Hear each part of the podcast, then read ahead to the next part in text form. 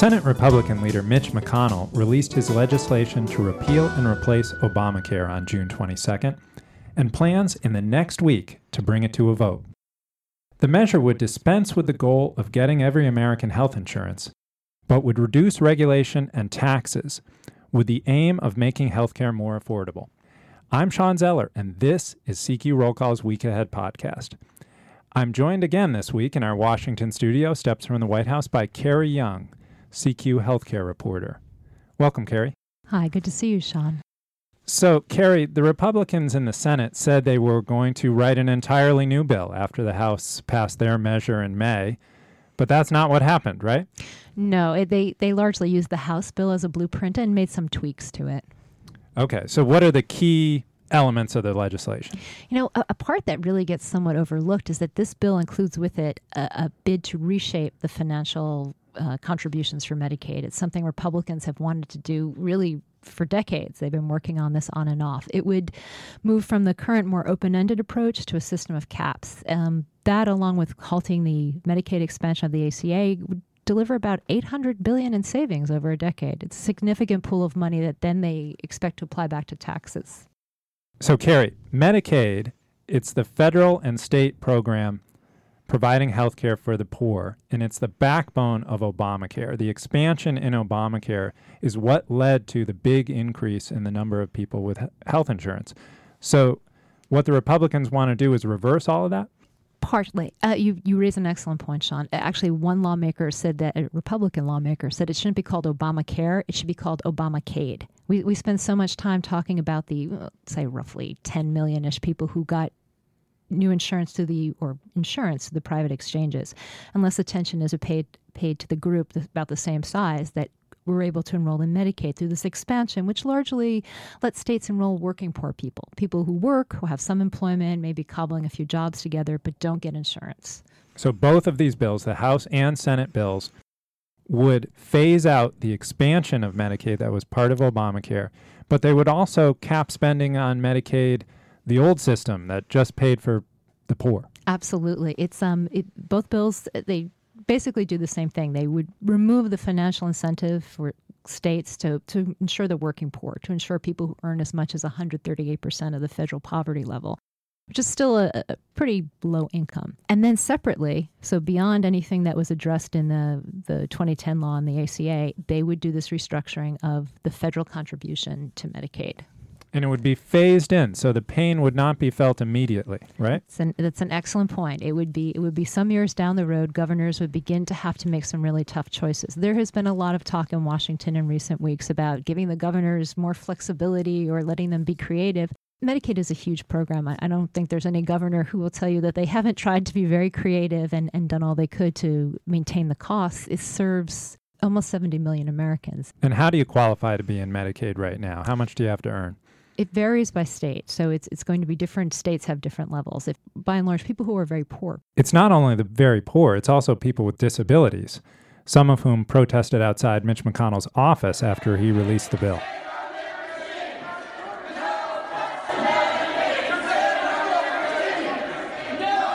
Speaking of Mitch McConnell, let's talk about him. He's leading all of this. He's the Senate Majority Leader. It will eliminate costly Obamacare taxes that are passed on to consumers so we can put downward pressure on premiums, expand tax free health savings accounts, and deploy targeted tax credits so we can help defray out of pocket costs and shift power from Washington to the states so they have more flexibility to provide more Americans with the kind of affordable insurance options they actually want. He's in his sixth term in the Senate from Kentucky. He's 75 years old. He's married to Elaine Chao. Elaine is his second wife. She's currently the transportation secretary for Donald Trump. Uh, he did not endorse Donald Trump during the campaign. He supported one of his opponents, Rand Paul, the, his fellow senator from Kentucky. He uh, McConnell was not born in Kentucky. He's f- born in Alabama, but moved to Kentucky as a child, and he's a career politician. After law school, he worked for a Kentucky senator, then he worked in the Gerald Ford administration. And he is known as a legislative mastermind. Does he deserve that reputation, Carrie? I guess we'll find out this summer. Uh, if he can pull this off, it, people will say this would this would be one of the you know a major accomplishment for advancing a, a long-held Republican goal. They have they have wanted for a long time to make this change in Medicaid financing. So if he can do this without the Senate having held a single hearing this year on it, um, that will be pretty big. Right, it would be his foremost achievement. But he's had some. He he took over as majority leader in 2015, and the Senate, uh, the Congress had a good year that year. They reauthorized the No Child Left Behind law, the education law that had the reauthorization of which had long been delayed. They reached a fix on payments to doctors through the Medicare program, which was a very thorny issue, right, Carrie? It had it had gone on for for several years. Congress in the late '90s put in a, a mechanism intended to keep Medicare payments to doctors in check. Um, then, when that looked like it was going to actually take a bite, uh, what doctors felt was an excessive bite, they acted about 17 times to stop it before finally getting rid of their old mechanism. And McConnell did it with he financed it with deficit spending, which was an achievement given the conservatives in his caucus who don't like to spend money. Perhaps, although in the end, giving money to, to well connected and, and quite frankly, popular groups like doctors, people like doctors by and large, isn't maybe the most difficult thing to do. And his other big achievement that comes to mind is his decision last year not to proceed with the nomination of Merrick Garland to the Supreme Court. That was President Obama's nominee to replace Antonin Scalia it paid off when Donald Trump won the election, and that allowed McConnell to confirm a conservative to the court, Neil Gorsuch. Okay, but McConnell has had some failures too. For example, in 2015, he wanted to reauthorize surveillance authorities at the National Security Agency, allowing the agency to collect data on Americans' phone calls to go after terrorists. And a lot of his fellow senators, Republican senators, said no, and they re- revamped those authorities. And then last year, he pledged to fix the appropriations process, which has long been broken. Congress hasn't been able to pass each of the bills and has ended up at the end of the year in a big rush, pushing through a big omnibus legislation. And McConnell wasn't able to do that. They were left in the same position they have been in years past. So it's a mixed bag, wouldn't you say?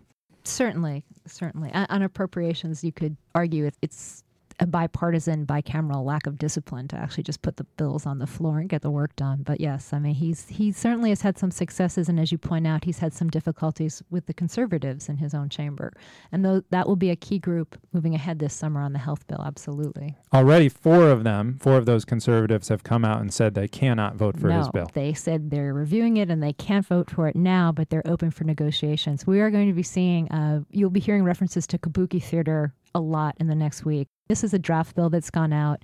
People will be looking for changes.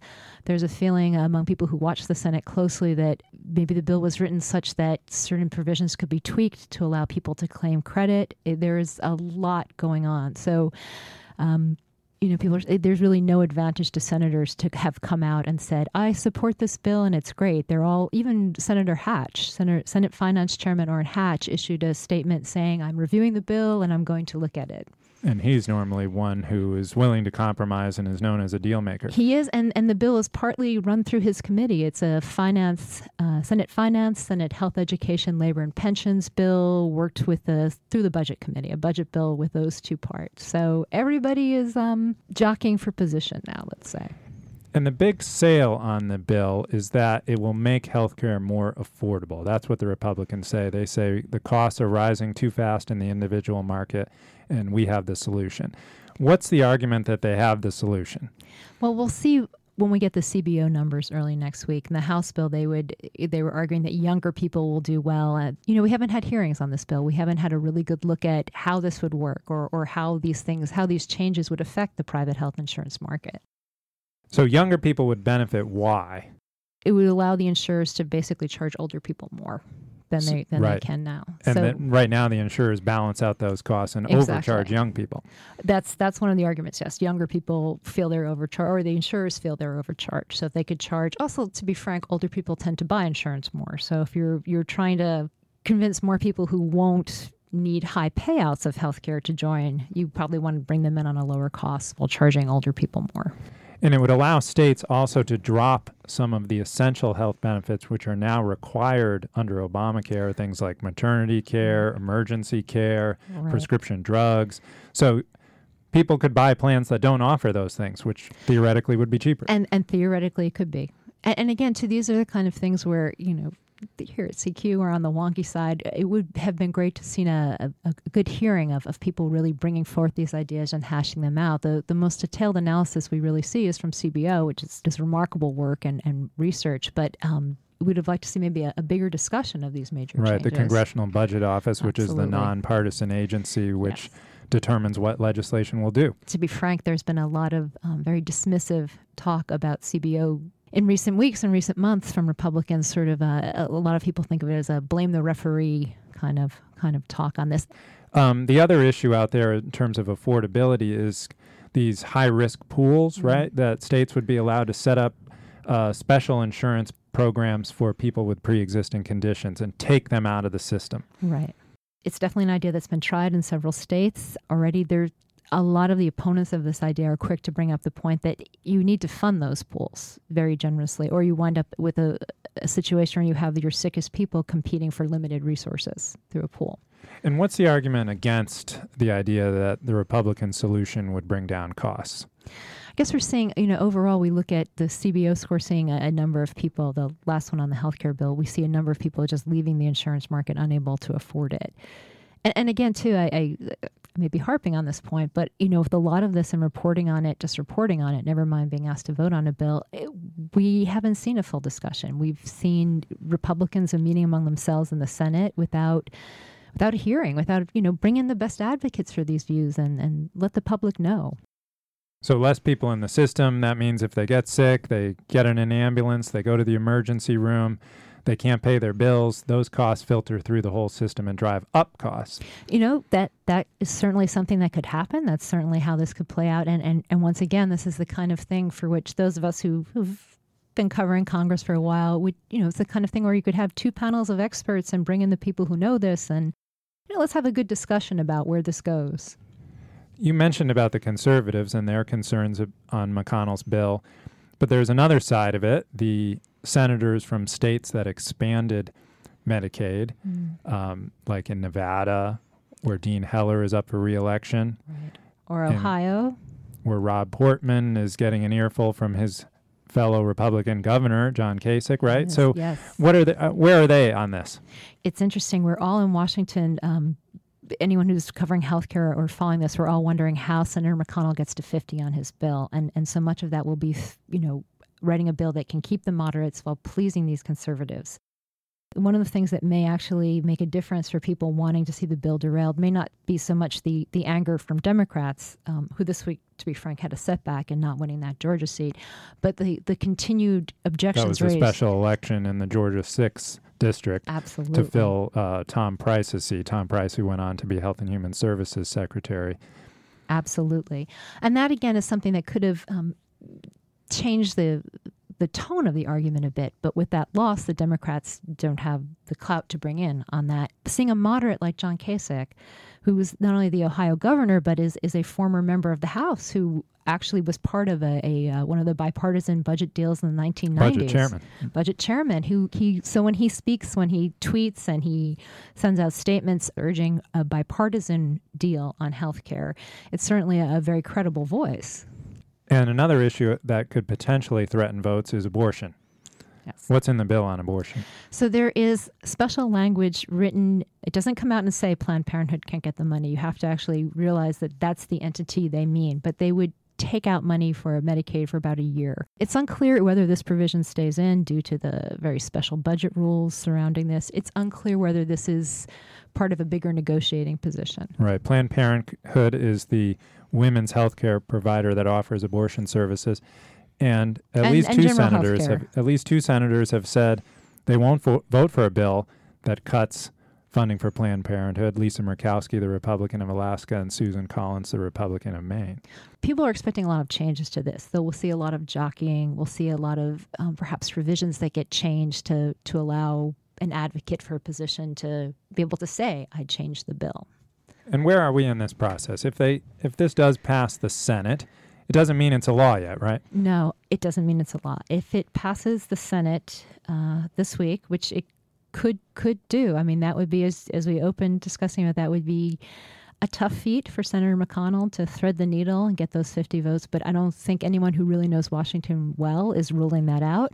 The next step will be um, likely what they call a conference committee. So they will, among the Republicans, um, try and pull together a version that can get through another vote in the House and the Senate. An identical version.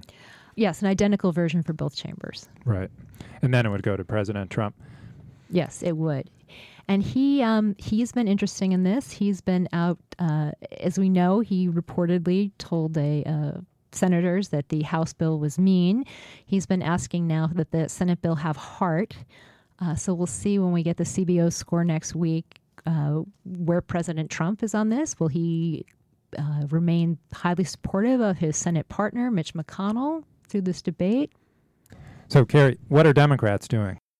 You know, they're doing a lot. They are uh, rallying, they are protesting, they are uh, making a lot of points about how closed this process has been. Uh, Republicans like to come back and point out that the final decisions on the 2010 law were done in closed doors, but they, I don't think there's any question that there was a lot more openness in that process, which a point Democrats are repeatedly saying. They're trying to get people in the swing states to contact the, the senators. If you look at uh, places like West Virginia, where they had a Medicaid expansion that's actually been helpful in dealing with the ter- very terrible opioid crisis. I've been hearing the Democrats say that healthcare is one sixth of our economy, mm. and that revamping it in this way, with no hearings, with the bill developed behind closed doors, sets a very bad precedent for the way uh, legislation is created. Is that having any effect?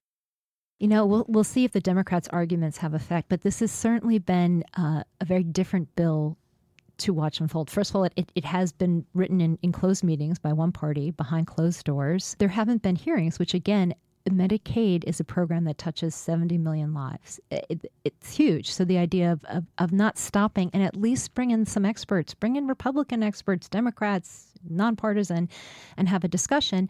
There's been a very panicky feel to this whole bill, and it's it's a self-imposed deadline that the Republicans have set. This isn't something like the debt limit, which will hit soon, where there's sort of a hard deadline and they have to get something done in order for Treasury to continue payments, or appropriations, where even though they know every year the fiscal year starts October 1st, they manage to make that a mad dash and panic. There, there is no hard and fast deadline here. There's been a lot of uh, talk about needing to save Obamacare and the struggles in the market. The issue there are what they call these cost reduction subsidies. It's, it's a technical term, but it's basically money that's in the middle of a legal dispute uh, between Republicans and the Obama administration. The Trump administration inherited it. They could very easily keep paying those w- without passing this bill. This the the push, the real press to pass this bill is self imposed, and, and, the idea seems to be to keep momentum to get it done. This bill is fascinating in a lot of ways. It, it does make major revisions to the 2010 health law, but it's it's far from a repeal. We hear a lot about it as a repeal and replace bill. It's the, much of the the 2010 law continues on, but the part of it that doesn't get as much attention is this bid to redo the the federal funding of Medicaid, a decision that would slow the growth rate significantly and, and thus leave governors, as you point out, Sean, a few years down the road with terrible decisions about which of our poor citizens will we help get health care and, and, and, how much can we offer them? Those are, are real life decisions that won't have to be made by the people who vote for this bill. They'll be made by governors and states, you know, some years down the road. So next week, Obamacare is in peril and the vote in the Senate will decide its future. Thanks, Carrie, for coming on. Thanks, Sean. Great to, great to talk with you. I'm Sean Zeller, and I thank you for joining us. You can subscribe to this podcast on iTunes, Stitcher, and on NPR One.